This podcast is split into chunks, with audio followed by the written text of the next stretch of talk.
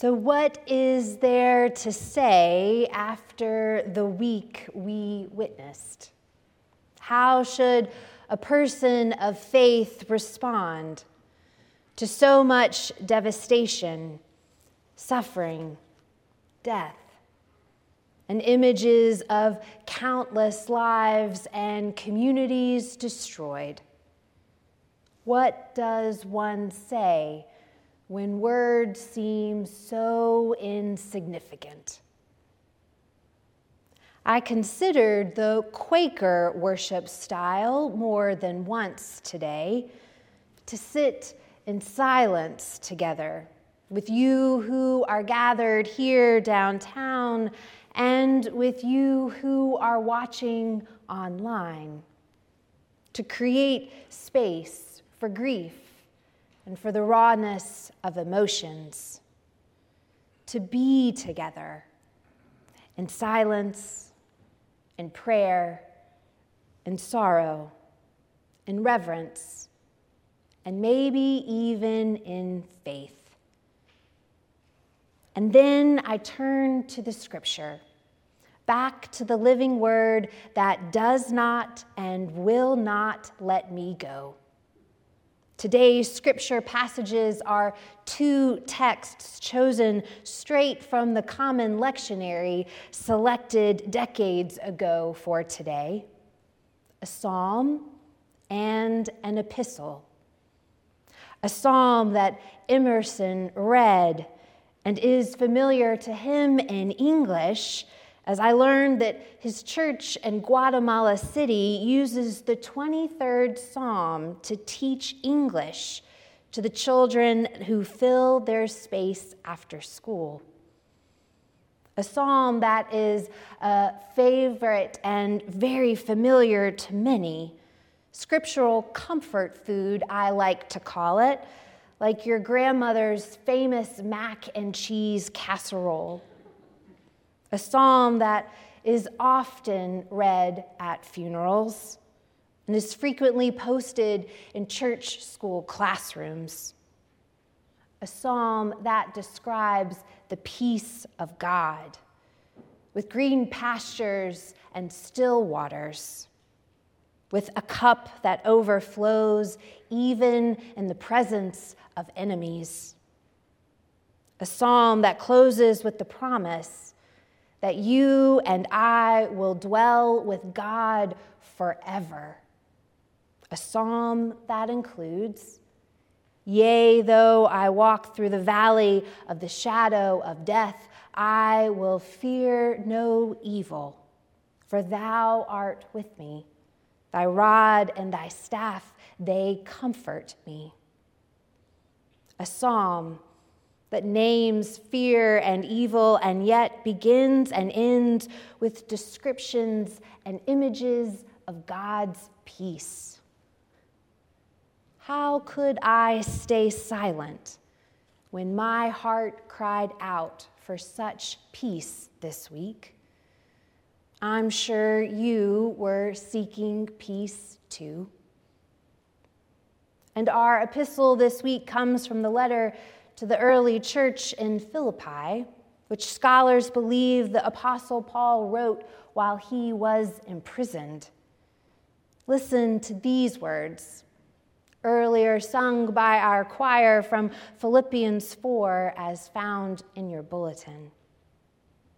Therefore, my brothers and sisters, whom I love and long for, my joy and crown, Stand firm in the Lord in this way, my beloved. I urge Euodia and I urge Syntyche to be of the same mind in the Lord.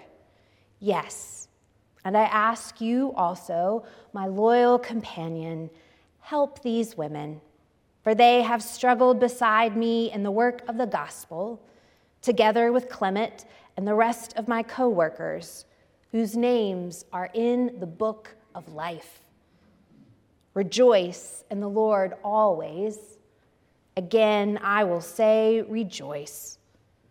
Let your gentleness be known to everyone. The Lord is near. do not worry about anything, but in everything by prayer and supplication with thanksgiving, let your requests be made known to God. And the peace of God, which surpasses all understanding, will guard your hearts and your minds in Christ Jesus. Finally, beloved, whatever is true, whatever is honorable, whatever is just, whatever is pure, whatever is pleasing, whatever is commendable, if there is any excellence, if, and if there is anything worthy of praise, think about these things. Keep on doing the things that you have learned and received and heard and seen in me and the God of peace will be with you. This is the word of the Lord. Thanks be to God. Now, when I first chose this passage as a likely focus of my sermon several weeks ago, I thought that I would focus on rejoicing. But I cannot do that now. A sermon about rejoicing will have to wait for another day, another time. What struck me as I went back over this scripture in light of the violence in Israel and Gaza was this line The Lord is near. This simple sentence echoes the intimacy and closeness of God in the 23rd Psalm. When the psalmist speaks of God using personal pronouns, it is an intimate, divine, and me relationship described in verse after verse. God is leading the psalmist beside still waters and restoring the soul of the writer. God comforts the author in the valley of the shadow of death. The divine and the disciple are close. And Paul promises such intimacy and connection to the early church in this letter, too. Through prayer and supplication, the people let God know what is on their hearts. And then the peace that surpasses all understanding, the peace of God, will guard their hearts and minds in Jesus Christ, the embodiment of God's love on earth, and the Word made flesh and fresh. Now, I don't know about you, but I needed Jesus to guard my heart and mind this week. I need a loving shepherd to guide me through the darkness and the shadow of so much death. I need to be reminded of God's peace when I start to lament and wonder if you and I will ever live to see a day that is peaceful for all creations and for all nations. I am amazed that 54 years ago, a committee of scholars chose these two texts, the 23rd Psalm and Philippians 4, to be read in worship today. The emphasis on God's peace and the nearness of the Lord is just what my heart needed to focus on this week amidst the news and images of terror. For me, this is an instance of the work of the Holy Spirit weaving together ancient scriptures that speak to our current events in a way that only God could craft. This is an example of the power of the Holy Spirit providing comfort and care through the living word. God pursues us with grace and love, even through the work of a committee. And today, today I want to focus on two glimpses of God's peace at play for me this week. I hope many of you are aware that the Folk Festival is happening on Browns Island and along the river. Musicians and singers from around the world, including a band from Burkina Faso, dancers from the Philippines, a Zydeco band from Louisiana, and Hawaii hula dancers from California rhythm and melodies from cultures all over the country and world are represented on different stages throughout the weekend. And Richmonders of all ages and all neighborhoods, and people from all over wander from tent to tent, appreciating music and art that represents the cultures and colors of the world. And if stunning music isn't enough to make your heart sing, there is food to make your belly dance too. Tacos and Thai, plantains and pie, Jamaican and Cajun, and even delicious fried funnel cakes that leave a trail of white powdered sugar like angel dust, however you eat it. Such cuisines are there to tickle your taste buds and to remind you that tables are filled with delicious dishes all over the world. It's the kind of atmosphere where toddlers and teens, grandparents and college students can enjoy and gather together around the same music and main course. And many of you have heard me declare that I don't know exactly what heaven will be like, but I am hopeful there will be scrumptious food, stirring music, and open spaces to gather and dance, to meander and to meet up with loved ones known for years and those newly met. It's the kind of scene I imagine the people attending the concert last Saturday in southern Israel expected before terror overtook their time outdoors. It's the kind of community gathering I will not take for granted. And I pray all God's people will be able to enjoy in peace and in safety. And my second glimpse of God's peace happened on Wednesday. There is an interfaith group called the Faith Forum that meets monthly for lunch.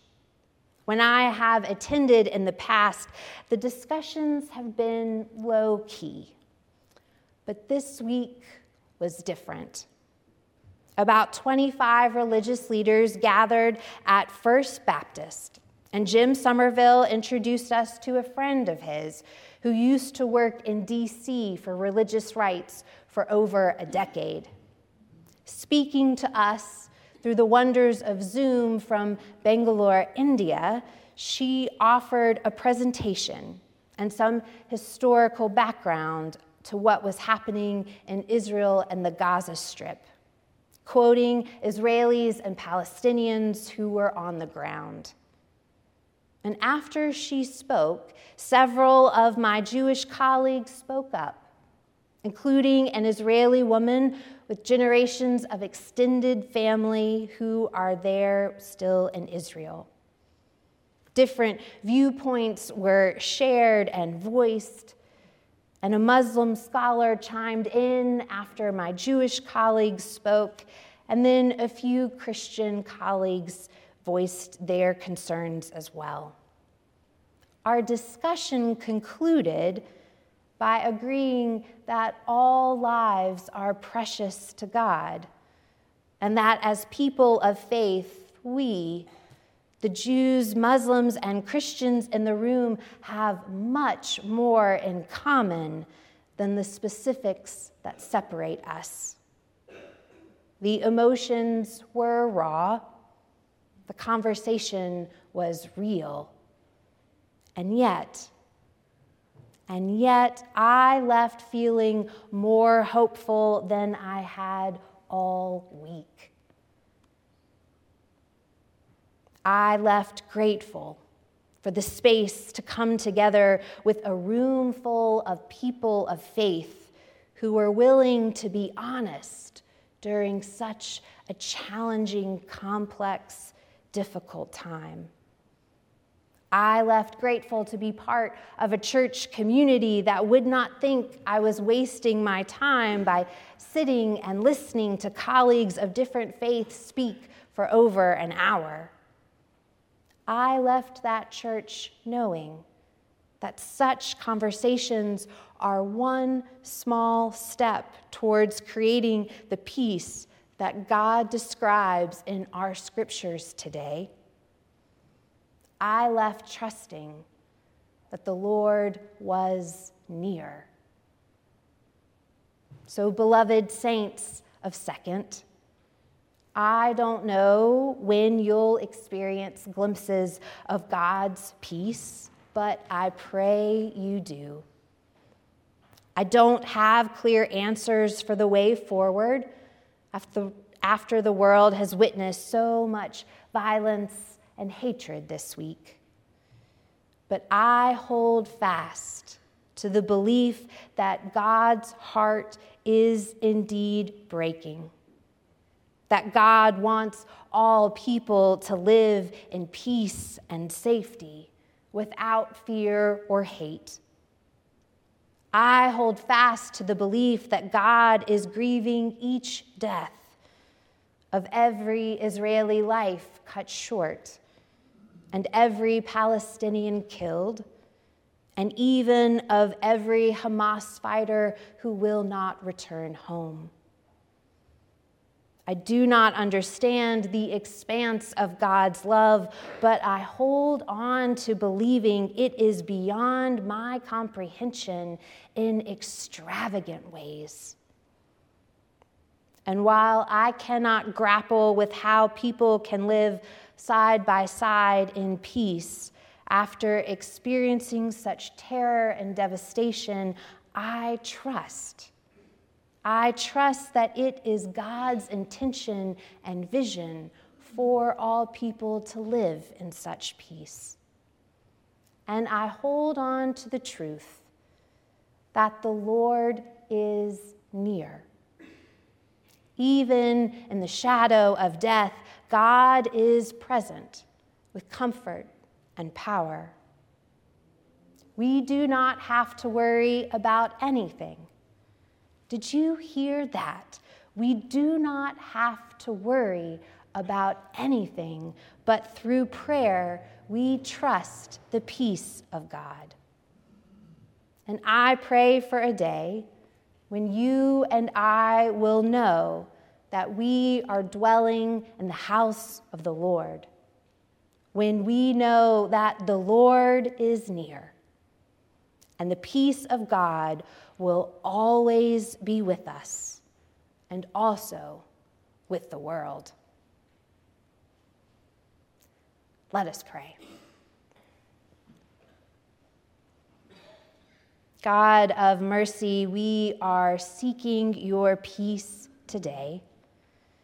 Remind us of your promises of steadfast presence and your hope for a world that knows your peace and lives side by side with justice and with compassion. We pray that you will keep our hearts tender so that we can hear your call and live with and in your peace to share it as widely as possible. In Jesus Christ we pray. Amen.